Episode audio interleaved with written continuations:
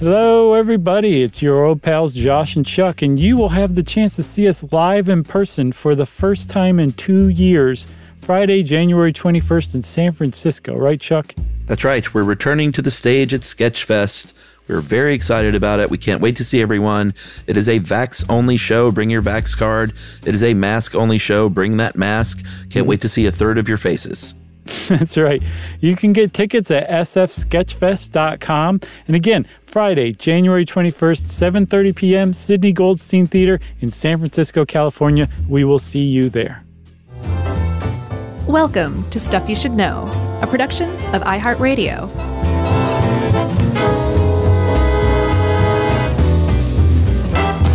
Hey, and welcome to the podcast. I'm Josh Clark, and there's Charles W. Chuck Bryant, and Jerry's over there, and this is stuff you should know. Let's get to it, friends. Yeah.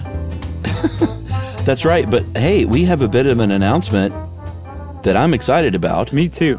We have added a new writer to the stable, uh, Livia Gershon, and this is Livia's first effort.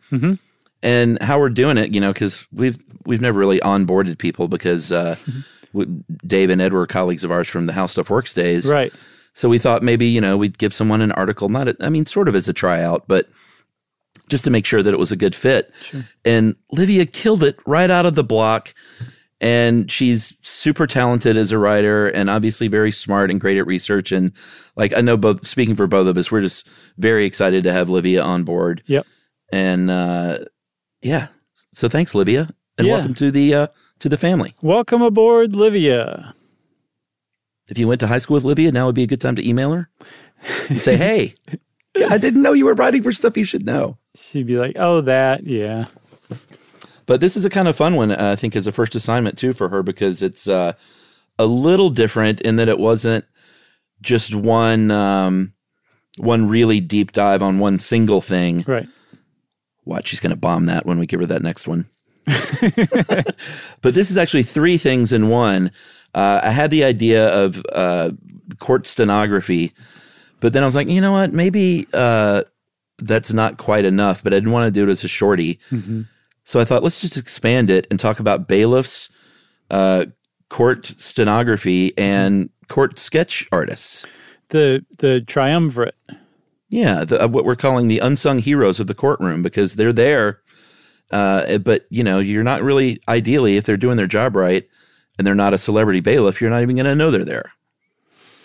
Yeah, that's pretty much true. They're kind of meant to kind of blend into the background. It's the judge who wants all the attention, usually. Sometimes the lawyers. Even Occasionally a bailiff who's sometimes a lawyer's, please. Um, even a bailiff that's super busy doing things, they're they're not showboating. You know what I'm saying? No, they're not like twirling their gun or anything or being like, hurry up. This is boring. That would be bad. But bailiffs are the least exciting, though, so I think we should start with them. Okay, so bailiffs, it turns out, um, find their heritage. It goes back many, many centuries, actually. And they apparently originally started out in the UK as kind of legal overseers of a manor house for a feudal lord, basically. Yeah, kind of property managers. Yeah. Uh, they could collect rent. They would sometimes do some accounting. They could collect fines. Uh, I think a little later on is when they were brought into the court system, but it was still sort of doing like sheriffy things. Right. So that I saw, Chuck, was the Bailey in France, where they were much more um, involved in courts and they actually had more power. They were more of a government official than just like a somebody who served a feudal lord. Okay. And that's where this it's it's weird. It's almost like between medieval England and medieval France, between these two interpretations of what a bailiff was, it got all mixed together, shaken up. Some stuff fell off and some stuff stuck around. And then you said, okay, now we have the bailiff as we understand it today. Right, which is, you know, kind of what we're going to concentrate on is the the good old fashioned American bailiff mm-hmm. sitting in the corner eat, eating apple pie and ready to jump in there and crack someone's skull open or hand the judge a, a key piece of evidence Yep. or arrest somebody.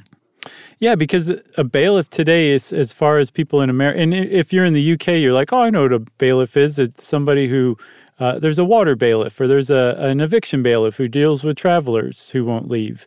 Um, that's not really our understanding of bailiff in the United States. In the United States, we think of them almost exclusively as a officer of the court who is in most people's opinion, the the um, security for the court. Like they wear a gun, they wear a badge. They're very frequently like a sheriff's deputy or a, a, federal marshal or something like that. But apparently, there's way more to their job than just that. that I I had no idea about. Like I really thought they were just there to stand up and look menacing. That was their their purpose. uh, yeah, there's about eighteen thousand and change in the United States. Uh, interestingly, it's not a it's not an official title. Um, it's just sort of, as Livia says, like a colloquial term mm-hmm. for someone who does this job. Um, but you don't get titled bailiff. They just they just call you bailiff. Like you can be a a, a part time bailiff in a small town, but also be a marshal or a sheriff's deputy as your main job.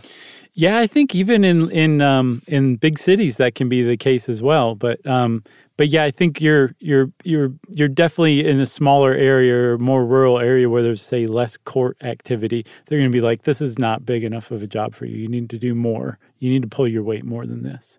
That's right. So go back to and be a veterinary assistant. right. Deliver the paper. Yeah. Do a little bailiffing. Mm-hmm. And don't and forget to set. be mayor. that's that's right. So, some of the other jobs that a bailiff has that I wasn't aware of, you said something about them handling evidence. If you are dealing with evidence in the court, you do not just hand it to the judge, you hand it to the no. bailiff, and the bailiff hands it to the judge. That was a big one I didn't realize. Yeah, you present the murder weapon and you run at the judge with it. Isn't that how you do it? right. And the bailiff says, Go ahead. Yeah, exactly. Another one that I did know but didn't realize I knew is that the bailiff is usually the person who swears in a witness, uh, making them swear an oath on the Bible or the Constitution or something oh, yeah. like that, depending on whether you're in a red state or a blue state. You know what I mean? Yeah, they're going to usher the jury in and out. They're going to usher the prisoners in and out. Uh, you know, a lot of times for these big trials, they'll have you know a, a few bailiffs working the room. Uh, they tell people to not smoke. They tell people they screen people when they come into the courtroom. They mm-hmm. have to, you know, you can't yell out loud. You can't do that. Not in this court. Like the judge is going to admonish them, but then the judge is going to look over at the bailiff, and the bailiff's going to say, "I know what that look means." Right. Yeah, and I was going to say a good bailiff doesn't even need to wag their finger like Dikembe Mutombo. They can just shoot a look, and you know mm-hmm. exactly what you're not supposed to be doing anymore.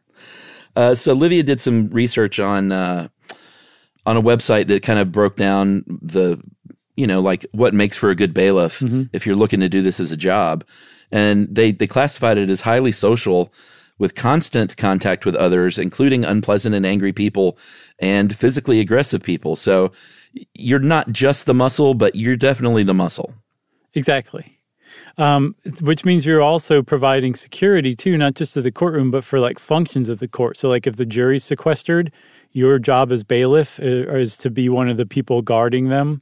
You're also kind of in charge of guarding the jury against themselves. So, like, if the jury's not supposed to be discussing the case or at some point, you're supposed to be there making sure that they don't discuss the case. Get that look. Yeah, that look. Um, you're just basically making sure everybody's following the rules uh, as much as possible. That's right. And uh, I thought this was pretty interesting, kind of going back to the the feudal lord time, bailiffs still in the United States can be responsible for evicting people. Uh, yeah. not just in England. I saw that was Michigan and Ohio, and I think Washington State all use yeah. bailiffs still, whereas other places use sheriff's deputies. But then, confusingly, in some places, a bailiff is a sheriff's deputy. What do you get paid for doing this? A hundred grand? Easy. Not quite. Uh, it depends. State governments pay much more. There's a median of almost 69 grand a year, which is not bad. If you're on a local level, maybe 42 grand for being a bailiff. What I didn't understand, and I didn't get a chance to look up, is if that's on top of your salary as a marshal or a um, a, sheriff's deputy or something like that. Uh, it wouldn't surprise me if you part time to bailiff, if it might be more of an hourly thing. I see. But I don't know. I'm just guessing there. Um, but not, you know, it's not bad scratch for a high school graduate. No. Uh, or to get your GED. That's a, you know, it's a very good living. Uh, you can have a degree in criminal justice. I saw where, and we'll talk about celebrity bailiffs here in a sec, but uh, Judge Judy's bailiff, Petri Is it Petri Hawkins Byrd mm-hmm. or Petri? I have never watched a second of Judge Judy. It's I haven't either. One of points of pride in my life, so I don't know. But I'm going with Hawkins Byrd. He had a he had a uh, uh, he has a criminal justice degree, so he's legit. Right. Um, so, well, I mean, let's talk about celebrity bailiffs because there's basically two that come to mind, and one of them is Petri or Petri Hawkins Byrd, who Never, was never seen it either. Judge Judy's um, bailiff for 25 seasons of Judge Judy. And I read a like a really sad little article. So apparently, Judge Judy um, ran her course on CBS, got canceled, and said, "I'm going over to IMB TV or IMDb TV." Yeah, which I didn't know was a thing. No, I don't think anybody did. So everybody's like, "Good, good move, Judge Judy." But she didn't ask um, her bailiff of 25 years to come to her show, and apparently didn't talk about it at all. And she had announced that she was doing this show before the end of her 25th season. So they filmed the entire 25th season together, and she just never mentioned it that she was starting this other show and he wasn't invited. So um, his feelings were definitely hurt, and I think he was a little bewildered and sad, and I think felt a little betrayed by that. Yeah, I saw that too. Uh, I saw that the reason she gave was that they can't afford your salary. Right. And he said, Well, no one even talked to me about it. I probably would have taken less, but it wasn't offered. Uh, and he also said that in 25 years, she never like invited me to one celebrity shindig or one like social lunch. Oh, is that right? Yeah, but he said, But I wish her well. And, and you know, he didn't want to drag her through the mud. Oh, yeah. No, he was a class act. But he basically was just saying, like, we were professional colleagues, we weren't friends. And she was just like, I'm I'm just moving on with a new cast and it is what it is. Like I said, I never watched it. What I did watch a lot as a 10 to 12 year old was The People's Court. yeah. I don't know why. I love that show. I guess it was on right after it. school. And I watched me a lot of Judge Wapner and a lot of Rusty Burrell, his bailiff. And Rusty Burrell, his the first celebrity bailiff and by far the most prolific celebrity bailiff of all time. Oh, yeah. He actually was a real bailiff in court for Los Angeles County. So was uh, Byrd. Oh yeah, Bert. Yes, you're right. You're right. He was from Manhattan. That's how he Yeah. knew Judge Judy. Was they worked in an actual court together before she had a TV show. Yeah. Um, Rusty Burrell worked in in L.A. County courts. He actually guarded the courtroom during the Manson trial. He was legit. Um, but he became the the celebrity bailiff on divorce court first from 1957 to 1969, and it just so happened that he worked with um, a, a lawyer by the last name of Wapner during that time on that show, and that lawyer Wapner would go on to have a son named Judge Joseph A. Wapner, who would become the People's Court judge. Right? That's right. Uh, and they worked together on People's Court and then uh, Judge Wapner's Animal Court. And you said most prolific. I was doing the math real quick because Byrd was in there 25 years, but it looks like 26 years for Rusty. Oh wow, that was close. 12 on Divorce Court, 12 on People's Court. And it, boy, that Animal Court, that pushed him over the edge. Was that the shark that got jumped? I don't know. I mean, it was two years. I bet it wasn't very good, but they count as two more years. So one more year than Byrd. Yeah. Uh, and apparently, Wapner at one point in an interview said when they were originally doing uh, the People's Court casting, that the executive producer said he wanted a sex, give me a sexy girl as the bailiff. But Wapner was like, no, let's let's use this real bailiff who my dad worked with. Yeah. And he did, and the rest is history. Should we take a break? We should. We're going to take a break, everybody, and not keep you in suspense. We're going to come back and talk about court reporters.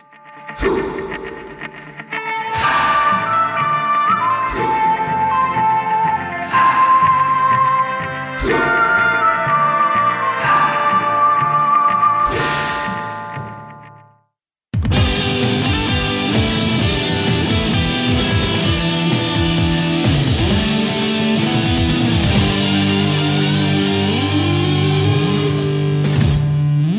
right, Chuck. So court reporters are. Um, you said that bailiffs were the least interesting. so court reporters are the most interesting to you. I think court reporters and sketch artists are definitely interesting to me, but boy, I love this court reporting section. I thought it was super interesting. Uh, the machinery and the history. and the, the the fact that they are play a real civic duty uh, in recording history, and that's one of the first points Livia makes is in uh, Neo Babylonian Mesopotamia, they kept legal records on clay tablets, and these weren't just like uh, so we'll know what happened in this court case. It was but it was recording history, like it was recording precedent, and all that stuff was really important from the beginning. Yeah, for for the the Mesopotamians, the Babylonians, they weren't saying like we got to preserve this this amazing verdict about this land dispute for posterity. Like this was how, like on this clay tablet, was how somebody uh, could prove that no, my family owns this land. It was decided back in 555 BCE.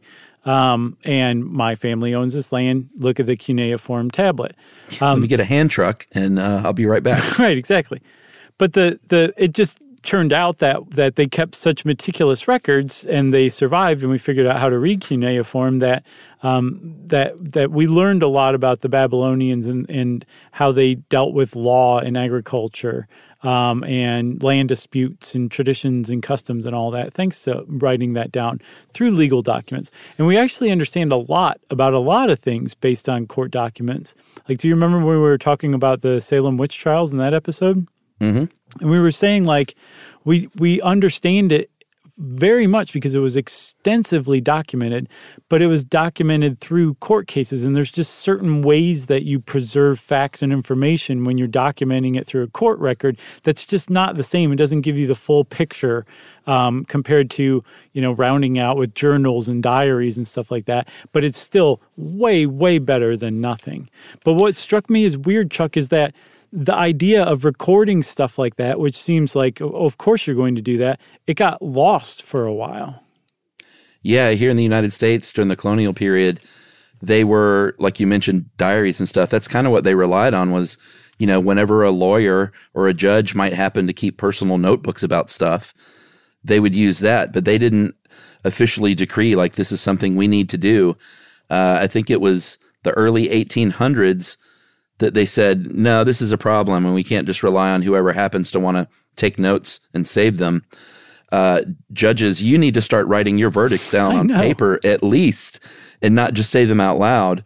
And the judges were like, uh, probably because judges didn't really feel like doing that is gave rise to actual court reporting. Yeah, think about this, Chuck. You know how like emphatic like older men are when they're just they just know they're right. Like think about the cluster that would arise when some judge just knew he remembered a, a verdict correctly, yeah. even though it was totally wrong. Like mm-hmm. that was the state of the early American court system before they finally said, like the beginning of the 19th century, when they finally said, no, we, we need to write this down. Like if you put yourself in that situation, I can't imagine how many terrible outcomes there were from that. Oh, yeah. Uh, I think it was in 1804 when Massachusetts finally uh, enacted a law that said the governor has the authority to appoint someone, quote, learned in the law nice. to obtain true and authentic reports of the uh, of the decisions. And 1817 was when Congress finally passed a law saying the Supreme Court, at the very least, has to have an official court reporter. Right. I said, yeah, yeah, Supreme Court, you get on that too. Something I didn't realize I thought was pretty interesting is that um, before that, people did document court reports, is, particularly of the Supreme Court. But they were just like freelance schmoes who showed up and sat there and documented it themselves to turn around and sell to yeah. whoever wanted that that kind of information. Yeah. So it was like um, it was it was willy nilly. I think is the the term for that. And you might ask who would want to buy that. Uh, you know, law schools, attorneys, yeah, bobbies, right, constables, uh, bailiffs bailiffs, baileys. So finally, finally, at the end of the 19th century, everybody's like, all right, we're on board with this idea about actually recording the decisions of the court and let's go a little further. Let's let's record every single minute detail down to gestures down to somebody sitting quietly when asked a question. And um, that's where court reporting was actually born was in the end of the 19th century yeah, 1899 was when the National Shorthand Reporters Association was formed. And I think this is one of the reasons this spoke to me a little bit because I took a course in high school called speed writing. Oh, well, there we go. speed writing, uh, type typing and um, I can't remember the third thing. It was one of those classes that that you know that you spent time doing three different things. Home ec, What else would that have been? balancing a checkbook, Mm, that was in there. I don't know if that was that class, but anyway, speed writing was um no, but I did take home ec. I did too. I wasn't. It, it- wasn't official shorthand as we're about to talk about. It was. It was a kind of shorthand though. Um, and the funniest thing I remember from that class, I don't know. I don't think I should say her name. Okay. Is my old friend. She would probably think it's funny and wouldn't care, but I won't say her name. But she sat next to me in class, and we used to always cut up. And she uh, did not learn. Um, she learned the shorthand, but not such that she could take the test, which was basically a teacher would just dictate things. You would write it in shorthand and then transcribe it back in long form. Um, but she was really, really fast at writing. so she would write it all in regular longhand and then take the time to transcribe it to shorthand Wow, and then turn them in in reverse order. that is And that's somebody who wants an A. No, she got busted though, and that was technically cheating. Um, and I always felt bad for my unnamed friend. yeah. I was feel like, she can write really fast. Doesn't that count for something? Yeah, I mean, it was a she should have gotten an A for effort at least. But yeah, if she went back and transcribed it using a book, that's that's cheating, Chuck. There's Well, no, she didn't use a book. Oh well, then yeah, she should have gotten an A. It, she just needed more time. It's like a, if you were in a German class and you had to just write down in English what they were saying in German, Mm-hmm. writing the German first and then taking your time to transcribe it. you Yeah, no, I mean? I, got what you're saying for sure, and I, I dispute the teacher having an. There was no book involved. Uh, but shorthand is fascinating to me and has a very long history uh, going back to Cicero's enslaved servant Marcus Tullius Tiro in 63 BCE, developed a Latin shorthand, uh, became as, known as Tironian notes. And these were symbols. They were like 4,000 symbols. And they, uh, you know, it was basically the earliest version of shorthand. Yeah, and apparently medieval monks got a hold of it and turned it into thirteen thousand symbols. Of course they did. So um, yeah, because they had a lot of time on their hands. Plenty of time. Um, and there's like a, a a real value in developing shorthand. So there was all sorts of shorthand systems that were developed over the time. But as far as court reporting goes, it wasn't until a guy named John Robert Gregg uh, got into the mix in the late 19th century. Um, and he developed uh, a, a Gregg method of shorthand writing that uh, was so useful and so popular, he actually opened schools around the country. I saw him described as a tycoon, where basically, if you were a secretary, if you were uh, involved in anything that that that involved transcribing or taking dictation or any job like that, you basically could not get the job until you had a Gregg cert- certificate. And so you had to go pay to take those classes and be trained. Like uh, it was just the way it was. And then along came Miles Bartholomew, who basically ruined everything for John Robert Gregg and his heirs. No, not so. You would think that court reporter Miles Bartholomew, by inventing the first stenotype machine, would have made uh, speed writing and shorthand go the way of the dodo, but that did not happen. Uh, and Livia points out very astutely that today there are still some court reporters who do pen and paper shorthand, and ostensibly because, as we'll see, it's really hard to learn how to master that machine. And if you're really good at shorthand and you can write 200 words a minute using shorthand, Yeah. then just have plenty of pens and paper and go at it. Yeah, if you can write 200 words a minute, you're probably generally keeping up. But from the the stenography machines or the steno um, is what they're called, machine shorthand.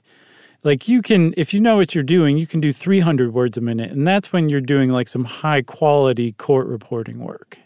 Yeah, I get a feeling that the pen and paper might be some of these small town courts that, you know what I mean? Yeah, they their bailiff is doing all sorts of other jobs. Their court reporter just has pen and paper. That's a giant mess, basically, in these small. I mean, but it makes sense, you know. Uh, and before we move on to the steno, we do need to shout out the that weird uh, gas mask looking thing that you see sometimes, the steno mask. Yeah, and that's the thing that you speak into, but they can't hear you speaking. and it records, you know, it records you saying the real words. Yeah, my, I think my issue with that is not even the the shape or the look of the mask. It's the color of the material they use. It's always this weird clinical medical tan Mm-hmm. color. It's like, have you heard of yellow or blue? I this is a job that I thought would might be fun as a retirement job for me. oh yeah, Uh, but I would not be able to do it without my own commentary. So it would just be a very low voice, like, Right. And and you know, this uh, attorney objects. Oh God, this guy again. right. He thinks he's all that. Oh man, the Like- judge is mad. Yeah, I don't think we can. I don't think you can do that. I think you just need to say what people are saying. Well, Well- that's a talent in and of itself. It depends. So I was looking into those steno masks and I was like, so how does this work? So you're actually when you're wearing that mask, it's part part muffler, part silencer. Like the people around you can't hear you. That's why that mask is so big. But Yeah. all you're doing is restating what the people are you're you're doing vocal commentary on what's going on. Okay. Mm-hmm. That makes sense, but then you're like, well, wait a minute. Aren't there like transcriptions? Yes. That means that you have to go back, listen to what you recorded, type it up as you're listening, and turn it into a clean transcript. So you're basically doubling the work with the steno steno mask. Oh, I thought it had. I thought it was a machine that just did it for you. Now it does. But when Oh, okay. Horace Wells invented that thing in World War II, it did not have that machine. Oh, well, so it was not. a really kludgy process that Yeah. took a lot of time. But the reason they did it is because it was so highly accurate and it could produce so many like comments and details and observations that you might just miss that uh, if you were typing or writing shorthand. Right. So it was a lot of effort, but it seemed to be worth the effort. Uh, Livia found a court reporter from Cleveland named Todd L. Peterson who wrote some stuff. I think his name, sorry, it's Persson. Oh, did I say Peterson? I could see It's that. Persson with two S's. Yeah. Uh, but he said basically, you know, uh, if you're just talking about a regular person, they speak at about 180 words a minute. But then you have multiple people speaking. You have people talking over each other, people interrupting each other. Uh, it can get up to 300 actual words a minute. And if you're one of the best typists around, you max out at you know in the in the low 100s basically. And uh, you also have to say who is speaking, do the name of the person. You're in there for you know eight to ten hours at a time, Man. and it's a brutal job. Uh, this machine is a, is a crazy piece of machinery because it doesn't. It's not like a little tiny typewriter. It is 22 blank keys and a blank number bar, and you are playing it like a piano, basically you're not saying you're not spelling out words one letter at a time. You're doing it all at the same time, and it's it's it's just a, a miracle how anyone ever learns how to use this thing. Yeah, that that um that 110 word a minute typist is using a QWERTY keyboard like you and I use on our computers, and apparently. Um, because the rate of speech is 180 words per minute, that means that if you're typing on a normal keyboard, you start to fall behind at the first after the first 10 seconds, and you just get Oh, yeah. further and further behind, right? You can't do it. With that machine you're talking about, the stenography machine, with just 22 keys in that blank number bar, the way that it's set up is you've got the beginning consonant sounds that are being worked on the left hand, the left side. On your right hand, on the right side, are the ending consonant sounds, and in the middle are the syllables or the vol- the vowels that um, that you use your thumb to type that go in the middle of the words. So that means because of the placement of the keys, you can press all these these keys at once and compose a, a, a word all at once rather than Yeah. one letter at a time. No matter how fast you're typing on a QWERTY keyboard, you're still ultimately typing one letter at a time. With a stenography machine, you're typing an entire word all at once, basically. Yes, and that's why in a courtroom they can ask for the stenographer to read back, uh, the court reporter to read back something that's just been said, uh, which has been used in countless TV comedies and movie comedies throughout history. It's always a great gag when something dumb happens in court and the court reporter, in a very monotone, reads back what has just happened. Yeah. Like airplane, airplane two. I can't remember what the joke was, but I know there was one. Did they do it in that? I'm sure they did. It's a trope. It's been in a million movies. It's one of the great jokes. So one of the things that they've done is said they said, okay, the stenography machine is amazing, and the people who who use these things and can type 300 plus words a minute are are magical human beings. They are. But um, we now have technology that can make these things even more outstanding.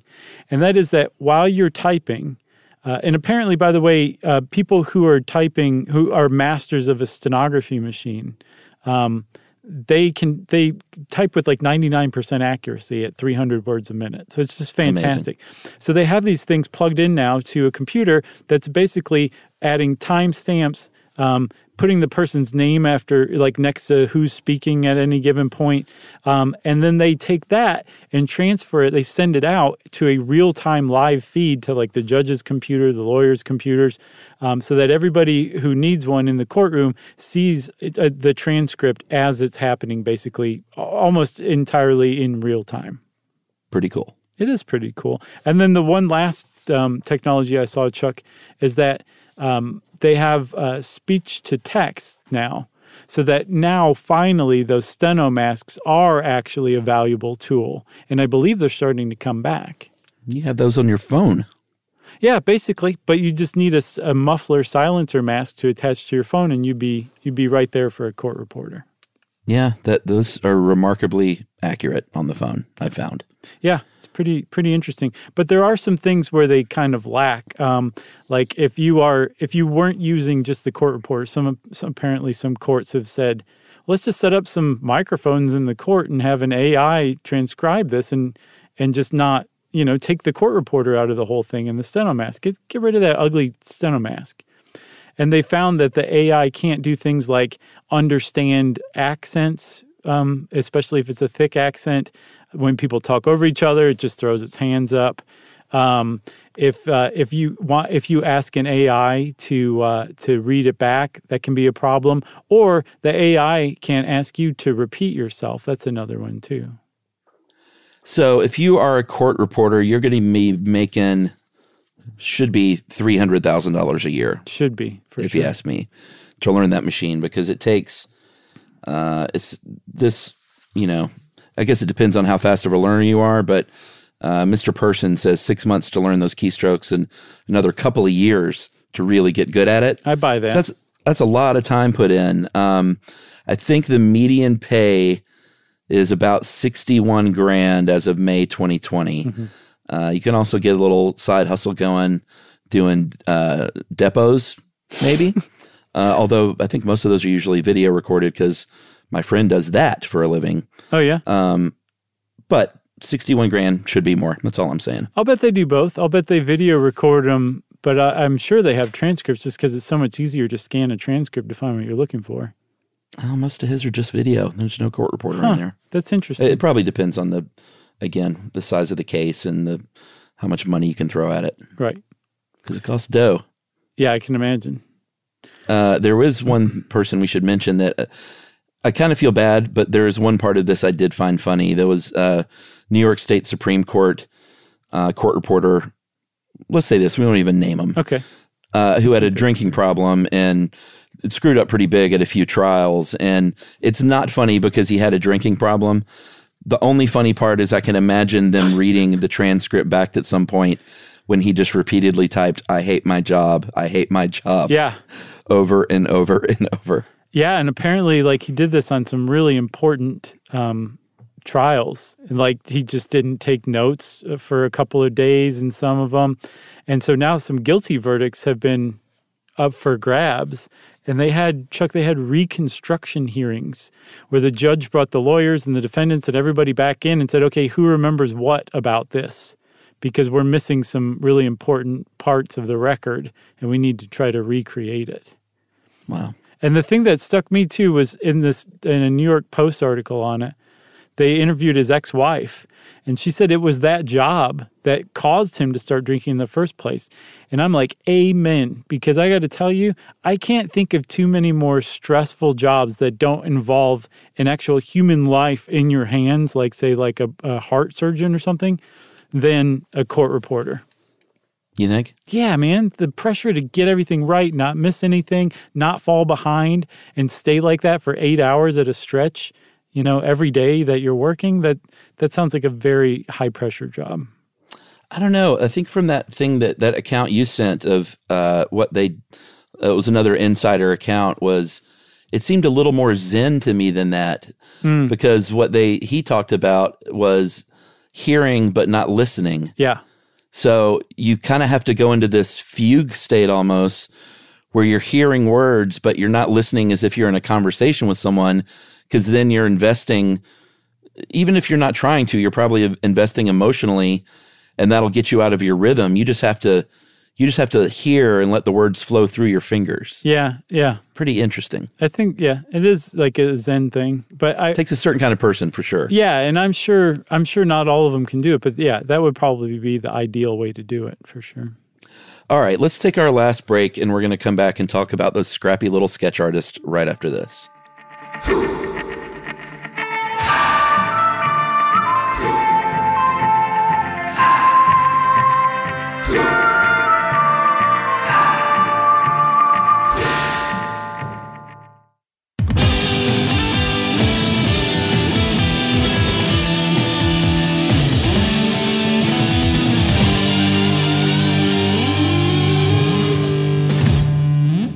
All right. Uh, sketch artists are uh, maybe the most unsung because there aren't many of them. Um, I was started to think about court sketch artists, and you you don't have them for every trial. It's not like a bailiff or a stenographer. You only get a sketch artist in there when it's something the media is interested in. Right. Yeah. And there's only so many of those trials. There's only so many big cities uh, where those trials might be taking place. So there aren't that many court sketch artists anymore that are working. No. And uh, yeah, the the sketches that are produced, they're not ordered by the court. They're not part of the court record. They exist to, to for the media to have some sort of visual information to accompany reports of like court cases, which makes sense. But I never really thought about that before. Yeah, and that's it. And it started because there weren't cameras. Uh, in 1859, it was John Brown's trial in Virginia, and there was a national magazine that sent illustrators to cover this. And that was kind of where the whole thing started. Um, when cameras did come around, they put them in the courtroom. and uh, the trial of the century, the first trial of the century, uh, the Lindbergh baby kidnapping with Bruno Hauptmann in 1935 was chaos with those huge cameras and flash bulbs and court reporter and uh, photographers just like apparently climbing on tables to get good shots. It was just, it was a zoo in there. So he said he couldn't even get a fair trial because of these camera people. And even though that argument didn't work, uh, the ABA said, you know what? No more cameras in the courtrooms. Um, generally, this is the American Bar Association, so they don't, they can't lay down the law. Right. But usually, I mean, some are televised and sometimes there's cameras. I know we all watched the OJ trial, but most times you're going to see a sketch come out on the five o'clock news. Yeah, I mean, because the ABA said there shouldn't be cameras in the courtroom, a lot of states and the federal government said, yeah, you're, you're absolutely right. And so that actually was one of those rare instances where, like, the predecessor came back in style. And Yeah. uh, I guess in the 60s, TV news was not a huge thing until the civil rights era, um, until the uh, assassination of JFK and the ensuing assassination of Jack Ruby. Um, th- uh, like it, the '60s has kind of supercharged the reason for there to be uh, TV news, and um, the the the people who were doing the news needed like if they couldn't get cameras in the courtroom, they still needed some visual, and so that gave uh, like a real boost to to courtroom sketch artists as well. Yeah, I think the Jack Ruby trial was a man named uh, Howard Brodie, very famously sketched that one. And he went on to do RFK and MLK's assassinations. Then there was a man named Bill Robles who's done some pretty famous ones. I like his stuff. He did the uh, Manson trial. And if you look at those sketches online, he kind of has a Ralph Steadman quality to him. Oh yeah, Yeah, it's, it's pretty cool stuff. the is that the guy who did the uh, Manson leaping at the judge? Yes. Yeah. So, um, so yeah, so there, like, I think there are courtroom sketch artists that have kind of made names for themselves, especially among the media. But what they will do is sit there and, and you know, draw um, the scenes in a court. Believe it or not, that's what these sketch artists are doing all day. They just sit around and draw. But the, Wow. but it's it's harder than it sounds because very frequently there are um, there's not a lot of visual action going on in like the courtroom. It's very, it's not rare necessarily, but it's not happening every moment. So You can't count on Charles Manson to always be jumping over a table. Exactly. So the the court the court sketch artist has to basically have a real eye for nuance and facial expression and and to figure out how to capture visually a, a subtle exchange that can maybe change the momentum of a court case or something like that and then present it. Then they have to do it in a way that looks good and they have to do it quickly and then when they're done they have to run out well up until probably the last few decades they had to run outside and the TV news crews would film the um, the sketches that they made for that day for the evening news. Yeah, and you know, they don't have a special chair like the stenographer does or a special place to stand. I mean, I think in some courts they accommodate them as best they can. Sure. I think there was this one article from Mental Floss where one of the court reporters, uh, Vicki Ellen Behringer, said that uh, they would give her a place to sit sometimes in the jury box if there was room, but sometimes you're just out there with everyone else and you're, you know, you might have somebody with a big giant head in front of you. You gotta, you gotta really work on the fly and like you said, work fast. Uh, I mentioned it's uh, not a whole lot of people doing it. I think Robles uh, was interviewed like three or four years ago and said he's working a lot, but he's just one of two in Los Angeles. So, and I thought that just sounded astounding. But again, if you think about the media covered trials, there just aren't that many of them. So you don't need hundreds and thousands of sketch artists around the country. Yeah, just to pick up work, sketch artists are becoming bailiffs. The bailiff's like got the gun in one hand and sketching on the other. It's tough, man. it's tough out there. So, um, one of the uh, the the places you can get work if you're a reliable sketch artist is by drawing the Supreme Court because you just aren't going to get a camera in there. Like anybody who listens to NPR News is familiar with Nina Totenberg's like play by play of um, Supreme Court arguments and discussions, and she's kind of like a verbal sketch artist. But um, the point is, is you're, there's not any media allowed in the Supreme Court um, chambers. Yeah. Just today with the uh, abortion proceedings, I was looking at pictures I saw some last night. of the sketch artist, and it was probably done by uh, Arthur Lien. I, I- Arthur may be the only person doing for the Supreme Court, but I know Oh, yeah. that uh, he does the SCOTUS blog and uh, for NBC. So uh, maybe they they probably let more than one in for something this big. But apparently, it's uh, court reporters have round, or I'm sorry, um, sketch artists have roundly said that it's a lot easier to draw someone like Charles Manson than it is to draw some just sort of normal looking normo, Like normcore. like uh. I don't know, like Tom Brady or something like that. Yeah, that was very famous. Jane Rosenberg sketched Tom Bar- Tom Brady, almost said Tom Berenger, um, during the uh, Deflategate uh, proceedings, and and it was you know Tom Brady is a traditionally a handsome person, and he looked uh, a little bit like Lurch. Yeah. and it- and it became a meme, and it was pretty funny. The best one I saw, the best meme I saw was um, that sketch of Tom Brady photoshopped onto the Hunchback from Hunchback of Notre Dame, the Disney movie. Oh, really? It was perfect.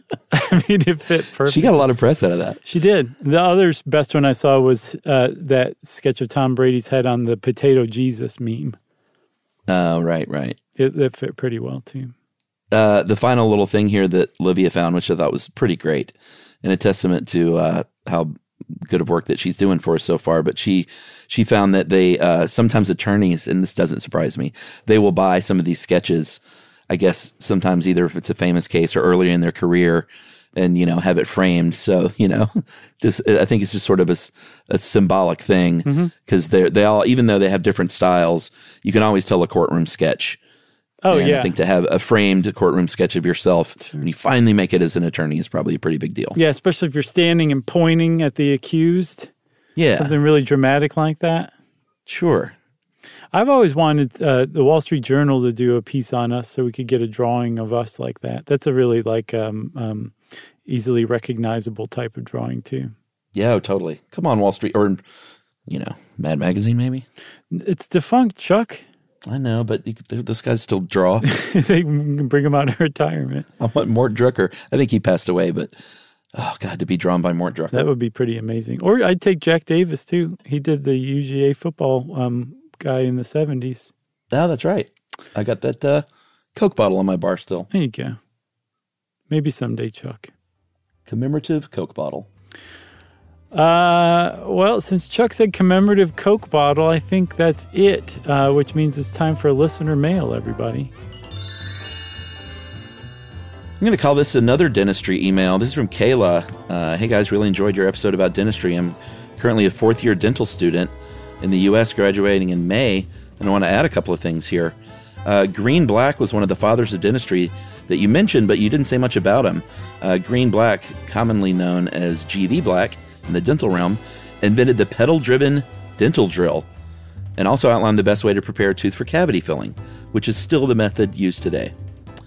Uh, and secondly, since you focus on the history of dentistry, I wanted to mention Saint uh, Apollonia, the patron saint of dentistry. Yeah. In the year 249, Apollonia, a deaconess, was beaten for refusing to renounce her faith, and the beating caused all of her teeth to shatter and fall out. She then elected to be burned alive instead of renounce her faith, and even jumped into the fire herself. After her death, she was made the patron saint of dentistry and toothaches, and there's even a painting of her in the Louvre. And this is uh, from Kayla, who was just introduced to the show last year by her brother, and now is a big fan. Nice. Thanks, Kayla. Uh, good, luck, luck in with dentistry dental school. school. Yeah, for sure. That's uh, that's one of those examples. I, I knew of both of those. They just didn't make it in the show. And it's just so excruciating to be called out about those later on. It's okay to miss things. Well, thanks a lot, Kayla, and good luck with dental school. Uh, and thank you for writing in and welcome to the show. Right, Chuck? That's right. Uh, well, if you want to be like Kayla, you can send us an email to stuffpodcast at iheartradio.com. Stuff You Should Know is a production of iHeartRadio. For more podcasts from iHeartRadio, visit the iHeartRadio app, Apple Podcasts, or wherever you listen to your favorite shows.